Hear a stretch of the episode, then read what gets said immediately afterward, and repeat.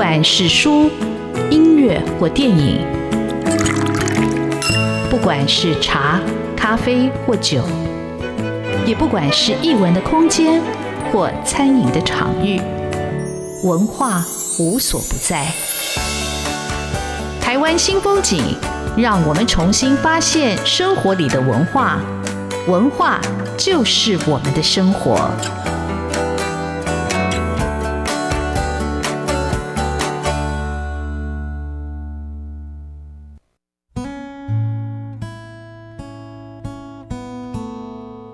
儿子常带铁道迷大儿子坐的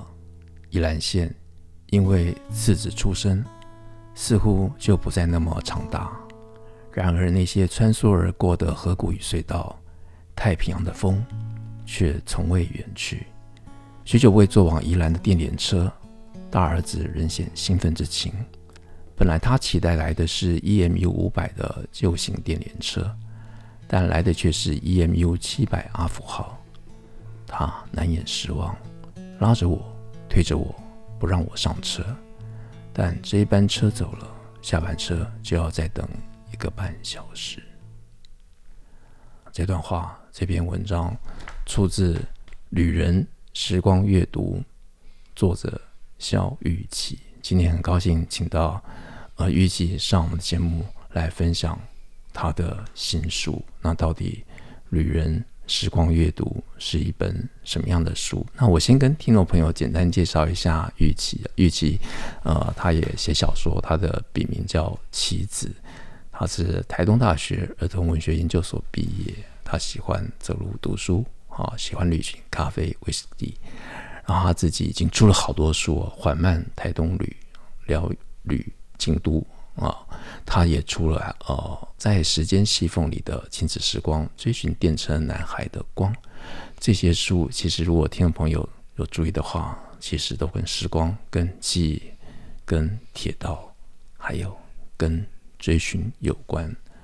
那到底育琦希望透过这些书的书写，来追寻的是一个什么样的时光，或者来重建的是什么样的一个记忆？我们就请玉琦自己来分享。玉琦好。哎，志峰大哥好，各位的听众大家好，我是呃萧育琦哦，那我有个笔名叫做棋子。好，那因为我读玉琦的资料哦，他玉琦其实也得过了教育部的文艺创作奖，还有更新文文学奖的绘本类的佳作，所以玉琦你也从事除了文字以外，你也从事绘本吗？也没有哎、嗯，那就写一个绘本的故事。对，那个是我自己画的，但是就是我会，我就是自己会随意画一些东西，但是都是很不成气候的，就是好玩而已。好，育琦在我们聊你这本新书之前，其实我比较好奇，就是我记得你本来是学的是一个工业设计的背景啊，那你后来呃又去读了呃儿童文学，然后当了。老师，这到底是怎么样的一个过程，或者是你怎么样去慢慢发掘出自己的兴趣？是，那我就跟很多台湾的小孩一样哦，因为我是我现在快五十岁嘛，其实我们那个年代呢，一路上都只是考试啦，然后自己被迫的选择了一些志愿。志峰大哥知道我是理工科背景，对，我一直以为我就是理工科背景，因为我也不知道我要什么，就是。我就是人家就考试嘛，然后因为我成绩也也不太好，所以就就填填填，就后来就反正就是念理工科科，就后来发现其实我根本就不喜欢。然后一直到工作之后，然后我就是在外面工作几年，那那时候我其实还是一直在我在书上其实也有都有提到这个我的历程呢，我觉得还是对我的个人来讲影响很多，然后就一直想说，那我到底喜欢什么？然后也是因为一些因缘际会，让我碰到了这个阅读跟小说这个东西。然后就是，呃，我以前也不太喜欢阅读，然后就是在当兵的时候才开始做这件事情。后来就非常非常喜欢。然后有人说：“哎，人工一起人工塔册啊，塔册东西在塔教科书里啊。”可是后来长大之后，原来塔册是可以读自己的书，哎，自己喜欢的书，哎。后来就会喜欢了。呃，文学的一些小说，然后我很喜欢看小说，然后也后来自己也尝试写了一些小说，然后后来因为进入教育圈的关系，然后我也很喜欢图画书，所以我就去念了台东大学儿童文学研究所。然后我们那个同学都会觉得，哎，你是跟我们完全没有关系的科系跟那个背景哦，居然也考。那个时候台东大学儿童文学研究所其实有点难考，然后就不小心就踏入了这个书写跟阅读，然后后来就开始自己写，还喜欢写东西，就踏入了这个领域。呃，其实改变预期人生的，或者是预期发现自己人生有了一个真正的一个兴趣，或者是一个切入点，那个人叫村上春树。好，到底村上春树哪一本书影响你，然后你就决定要往文学跟阅读这条路开始的前进？哦，就是也是也是一个因缘巧合啦。我在那个。快当兵之前，其实那时候有流行一个东西叫 BBS 哦，现在的年轻人可能不一定知道，反正那时候也没有什么网际网络很不发达，所以就有 BBS。然后那时候就碰到一个人，他的名字就叫做一九七三年的弹珠玩具。如果是有看过村上春树，知道这个是他早期非常早期的一个作品。然后那时候我就很好奇，就记下了这个书名，然后后来就。无意间就不小心打开了这一本书跟这一个作者，然后后来我就非常非常喜欢村上春树，然后喜欢了很多年，所以其实也就看了很多，然后也因为他的关系就开始找，那我我想要看其他的小说，就开始去就是去找其他的小说来看，然后后来也开始想要写哦，所以志峰大哥那时候我刚刚一进来的时候，志峰大哥问我说：“哎，你是不是有写科幻跟奇幻小说？”哇，其实我蛮欣慰，居然有人还记得我有写过。是，其实我有，我在二十几年前，二十多年前开始套的，我就想要写。其实我那时候其实就呃有自己写的一些作品，然后也曾经发表过。好，因为我那么问，是我看到个资料，哎哎，玉琦有这个创作这个科幻跟奇幻小说，那为什么我市面上好像没有看到？不过后来发现有人读他的作品的，或者研究他的作品是在中国大陆。对 对对。好，那其撇开这个。科幻或者奇幻的作品哦，那玉琦，你这个人生的第一次的自助旅行是什么时候开始的？就是你什么时候开始要往这个旅行写作这个道路上前进的呢？旅行写作倒是没有真的想要真的做这件事情，然后就是在二零零一年嘛，我第一次自助，我在我以前曾经当然有曾经有。呃，跟团去过旅行，但是那时候我也不知道什么是旅行。后来就二零零一年有一次，就是它是一个半自助的旅行，然后去了那个就去了蛮遥远的地方，就是法国巴黎。然后那时候对我的冲击就很大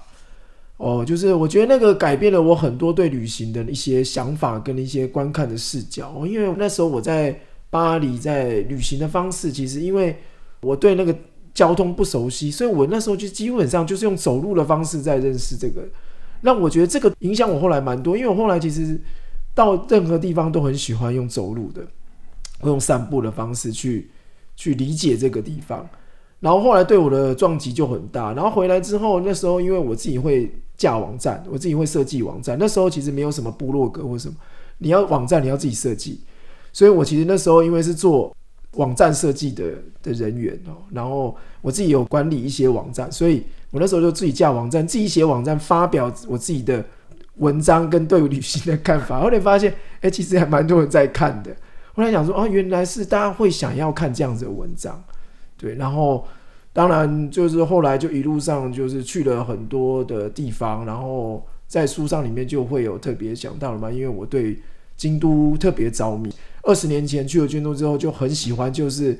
嗯有事没事就会回去这样子。对我来讲就是回去京都这样子。呃，其实我读到呃玉琦的著作，其实很久以前就读过了，比如说《缓慢台东旅》，那时候就有注意到了。那当然更喜欢的是《玉旅京都》啊。所以当在这本新书里头，我读到玉琦写说。回到京都，我想说，诶，难道他住在京都吗？不然为为什么用回到京都哈？我们这里休息一下，待会请玉琦来分享他这本新书里头到底写了哪些故事。呃，我认为里头不只是台湾，不只是京都，我觉得他其实心里有一个一直在开展的一辆时光的列车。我们休息一下。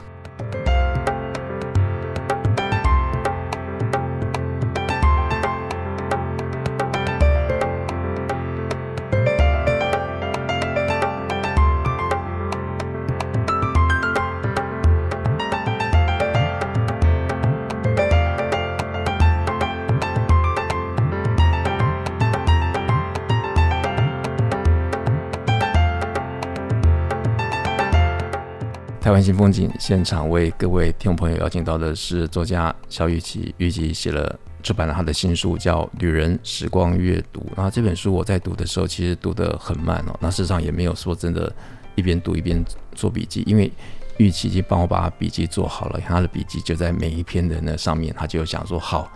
那这篇文章可能叫做《儿子的大玩偶》，岛屿的时光列车，然后就告诉你，哎，这个时间他读了哪些书啊？比如说是可能是跟依兰有关的，或者是跟亲子关系有关，他就讲说儿子的大玩偶，他会告诉你，好，你在这个阶段或者这篇里头你要怎么走，他就把那个丹南古道啊，那些应该要走的那个点，他都把标示出来啊。那育琦，你是怎么样来写这个文章？听说这本书里头你花了大概。比较长的时间，四五年的时间才出的吗？还是？嗯，大概写了蛮长一段。这个其实就断断续续写，对。然后距离上次出版的，我上次出版上上次出版书其实已经是五年前，然后就等于其实是有点疫情的时间，然后在疫情之前的时候去爬书一些东西，把它重组出来。哦，好，果然是疫情，因为我上次访问陈耀长医师也是，他也是在疫情期间。写了《岛之西》啊，就是这疫情期间，让很多人会回到内心，或者重新整理自己的生活或者自己。那这本书的一个编目或者章节的分配，其实蛮特别的，每一章都给他不同的主题。你跟听众朋友来介绍一下这本书的一个结构好吗？这一本书大概分成四个结构啦，就是分四大篇章啊。第一篇应该是出发铁道，就从跟讲铁道有关的事情。然后第二篇应该是在讲。时光记忆就是在讲呃跟记忆有关的事情，然后也会爬出一些跟哦，比如说我会回到我的母亲的故乡哦，然后比如说回到一些我童年的一些记忆哦，然后我们又亲自的去走访跟踏访那些地方，然后跟他们产生连接。第三章应该是在讲慢的时间，就是在讲呃慢的旅行的意思。然后最后一章是在讲跟食物有关的食物人情的部分。我大概分成四个篇章，其实大概也才二十一篇文章而已，但每一篇的文章的量其实都不少，对。然后就是谈论了各种旅行、阅读跟自己生命的爬树这样子。嗯、其实就像嗯玉琪讲的，每一篇的文章，说真的，那个分量都还蛮重的。就是我看玉琦的文章，就是我一边在读，一边在岔开，因为我一边看他今天走到哪里啊，然后一边又想，哎呀，他又看了什么书啊？那每本书他真的都读过，他就告诉你他的心情。不过我比较好奇，就是这里头当然讲的是铁道，好是一个很重要的一个交通工具，但是我觉得在实体上，在心理上，铁道那种。前进的旅行的那个无限延伸的感觉，就像是真的是每个人在阅读上展开了一场旅行。可是，到底这个铁道，或者他有个铁道迷的儿子，这到底是一个怎么回事？我觉得那是一个整本书的一个枢纽。是这个，因为其实我出跟铁道有关的书，其实老实说有好多本都会把铁道这件事情当做一个一个很重要的一个元素。那为什么？因为呃，我的儿子是一个非常、非常、非常热衷铁道的一个铁道迷哦。那至于为什么要铁道迷，其实要回溯他比较就是儿时的时候，因为他我儿子是发展迟缓的孩子嘛，然后他那个时候因为就是语言的能力不太好，然后他唯一唯一着迷的就是铁路、火车、捷运或者是一些高交通工具。然后那时候他只要坐上这些交通工具，他基本上他就是不会想要离开。很多我每次讲这个，人家说啊，你就带他下车他就离开。我说没有，就是这样孩子，你你要让他离开，他就会会有很多情绪的反应。所以你后来其实你不会想要这么做，因为你目的就是希望他能够在这个上面可以去多讲一些话，分享一些事情。然后呢，我才发现说原来。交通工具并不是我们为了要去抵达某一个地方而做的一个东西，并不是，而是交通工具本身在上面的这一个载体上面的，你在那上面度过的时间本身就是一个最重要的目的。因为我跟我儿子在不同的车厢、跟不同的火车、不同的捷运里面度过了非常非常多的时光，那些无时光就是车子只是一直在走而已，然后我们在车厢里面，那我们没有目的地。我们的目的地就是在车厢里面，所以我觉得我的儿子其实给我了很很大的冲击，就是我们这些东西对我们来讲习以为常的东西，原来它意义还有对我们来讲的赋予的这种时光感是完全不一样的。对，嗯，其实我我听那个玉在讲说，其实对铁道我也是一种着迷啊，就是我本来是不晓得的哈，但是我就发现，哎，我祖父有曾经有一张照片是跟那个蒸汽火车合照的，我才知道啊，原来我祖父开过火车。那小时候住在剑潭，我就习惯那个每天那个火车那个铁轨发出的那个音响，你就习惯有那样的一个韵律跟节奏醒来。所以我真的相信它就是一个时光的一个隧道。而且在台湾的那个铁道里头，我特别喜欢的就是那个呃东北角，每次火车从八堵要到瑞芳，然后要到社角亭，然后一直到那个呃就是平溪双溪那一带也好，你就觉得那个时光真的就。慢下来了。这是我在看《玉玺》这本书里头，他就让我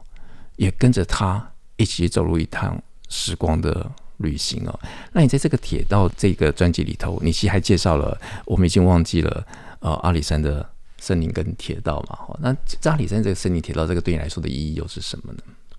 就阿里山，因为我儿子是铁道迷嘛，所以只要跟铁道有关系的东西，他当然都很喜欢。那阿里山其实。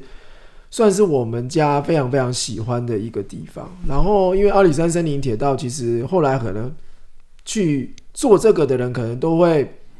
只会用到某一个小段。然后后来我们就发现，哎，原来阿里山森林铁道其实，呃，因为我们都是夏天去的。其实我这一篇文章是从那个一个那个作家叫做哎李根正还是李正根，他有写了一本书，他在讲台湾山林的百年记。然后，其实我是看了一本书之后，其实我也是受到非常多的冲击，因为发原来发现原来台湾的山林其实这百年来就是一个非常非常惨烈的一个一个历史哦，就是跟我们人类的那个发生很多故事跟战争其实没什么两样哦。后来再回到阿里山的时候，其实看到那些山，看到那些树，看到日本人曾经使用过那些山，然后到现在这样，其实心里也感触很多。然后又因为我自己孩子喜欢。那个铁道，然后又回到那个里面的森林铁道里面去坐里面的森林的小火车，然后再去爬树那些 那些树，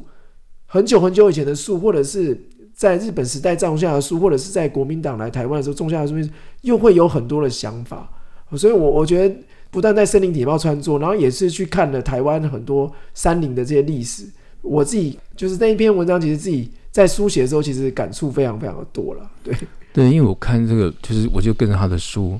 然后就把我带到一个真的遗忘的，就是阿里山的那个森林火车其实，我也坐过。然后就是小小的火车，然后那铁轨，那个车厢其实只有两三节，但是车厢在滑行过程里头，你就觉得你真的展开了是一趟时空的旅行。而且其实呃，玉玺也不是写台湾的铁道，他也写上遇到老东京，他其实就把。台湾跟日本或者东京做一个对照，同样在这个主题里头，我后来其实也去找这个荒川都这荒川都电这个这本有关的主题的书来看，就是的确一个铁道，它就这样子帮你展开出一个不同的一个视野，而那个视野就是好像时光就停留在那上面。我们这里休息一下，我待会再请玉玺来分享。其实里头有好多篇文章，我看了都有很多的感觉。其中一篇写到他妈妈，写到他呃妈妈的童年啊。好，我们休息一下。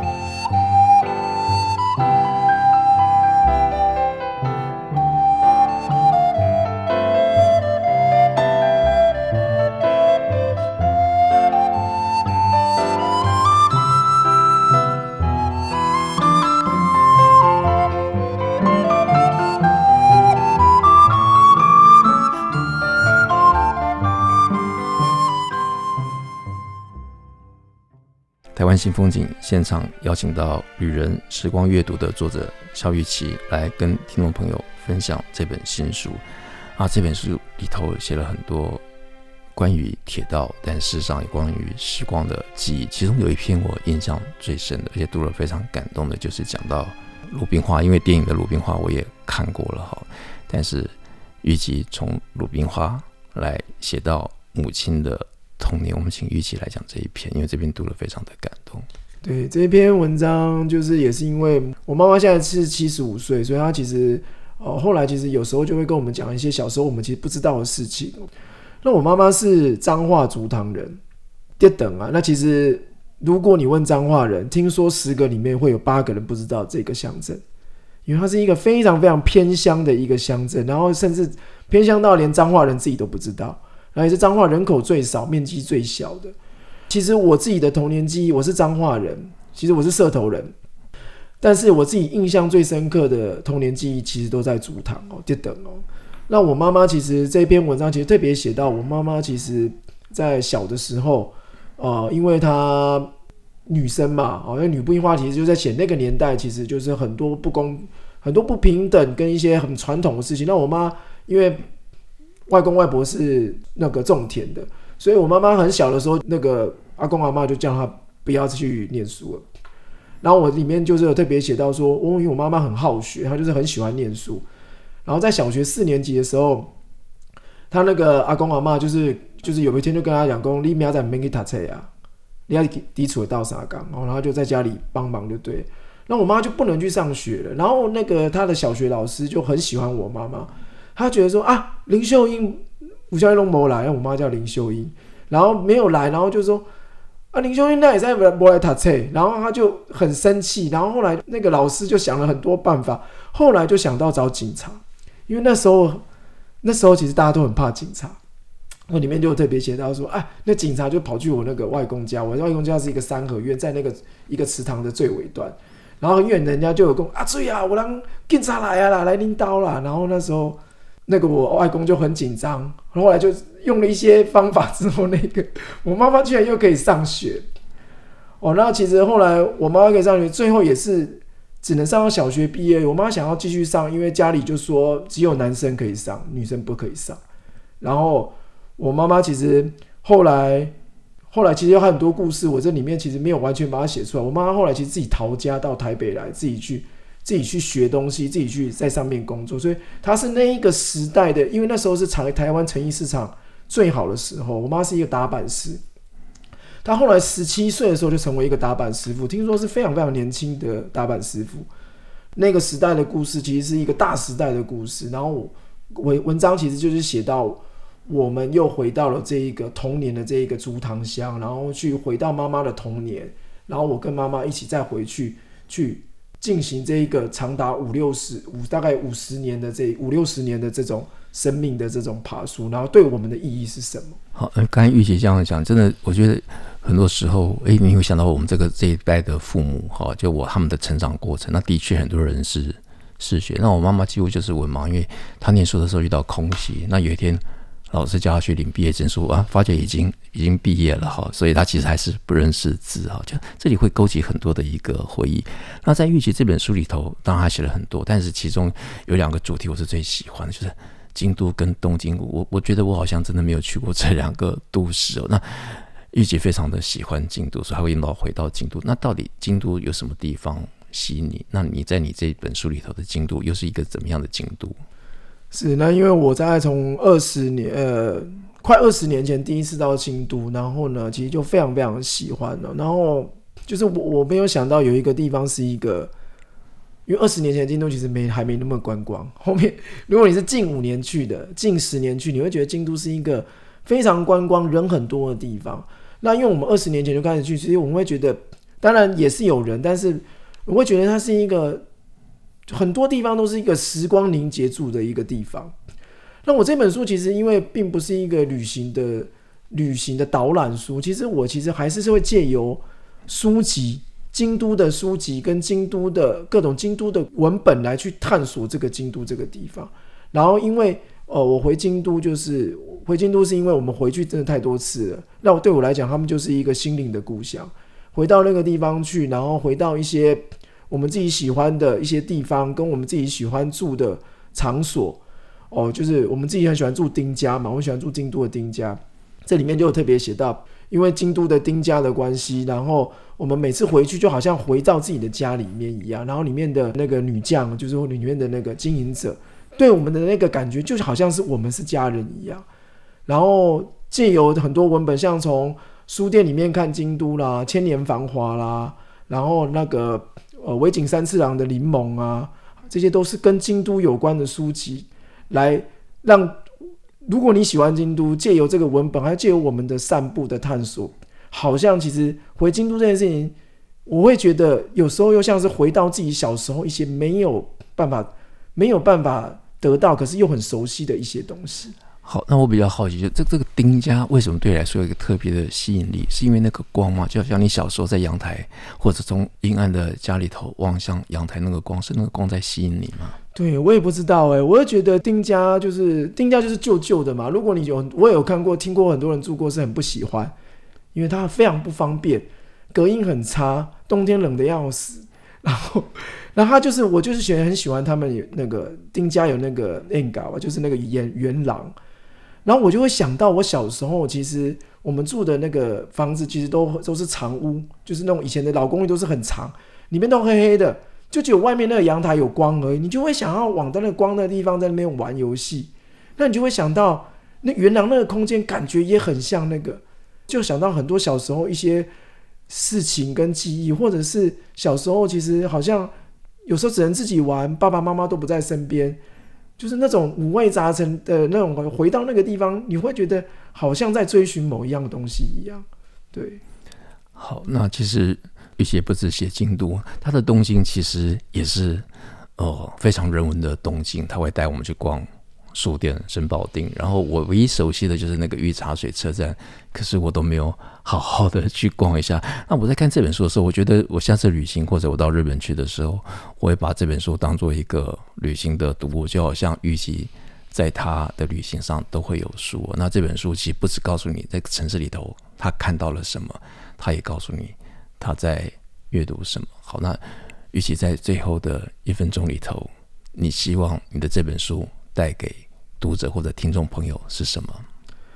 呃，我觉得这本书呢，其实我因为有些熟悉我的朋友，或者是有在看我的那个粉丝团或文字人，就知道说，其实呃，我们一直在追寻的，并不是一个一直去探访新的地方。我觉得新的地方对我来讲，当然我也是喜欢。我忽然会觉得，旅行跟书写其实就像一条回家的路。那我们就是希望在这个回家的路之中，借由各种书写、跟旅行、跟探索，也有这本书表达出来，就是说，让我们回到自己回家这条路的时候，我们可以用什么方式来描述跟表达我们心，然后让我们每一个人看了这本书，或者是透过自己去找一个属于自己的一个旅行跟回家的一种方式。对。好，谢谢雨琦的分享。我自己觉得这就是一趟心灵之旅，回到自己的内心。谢谢玉琦，谢谢志峰大哥，谢谢大家。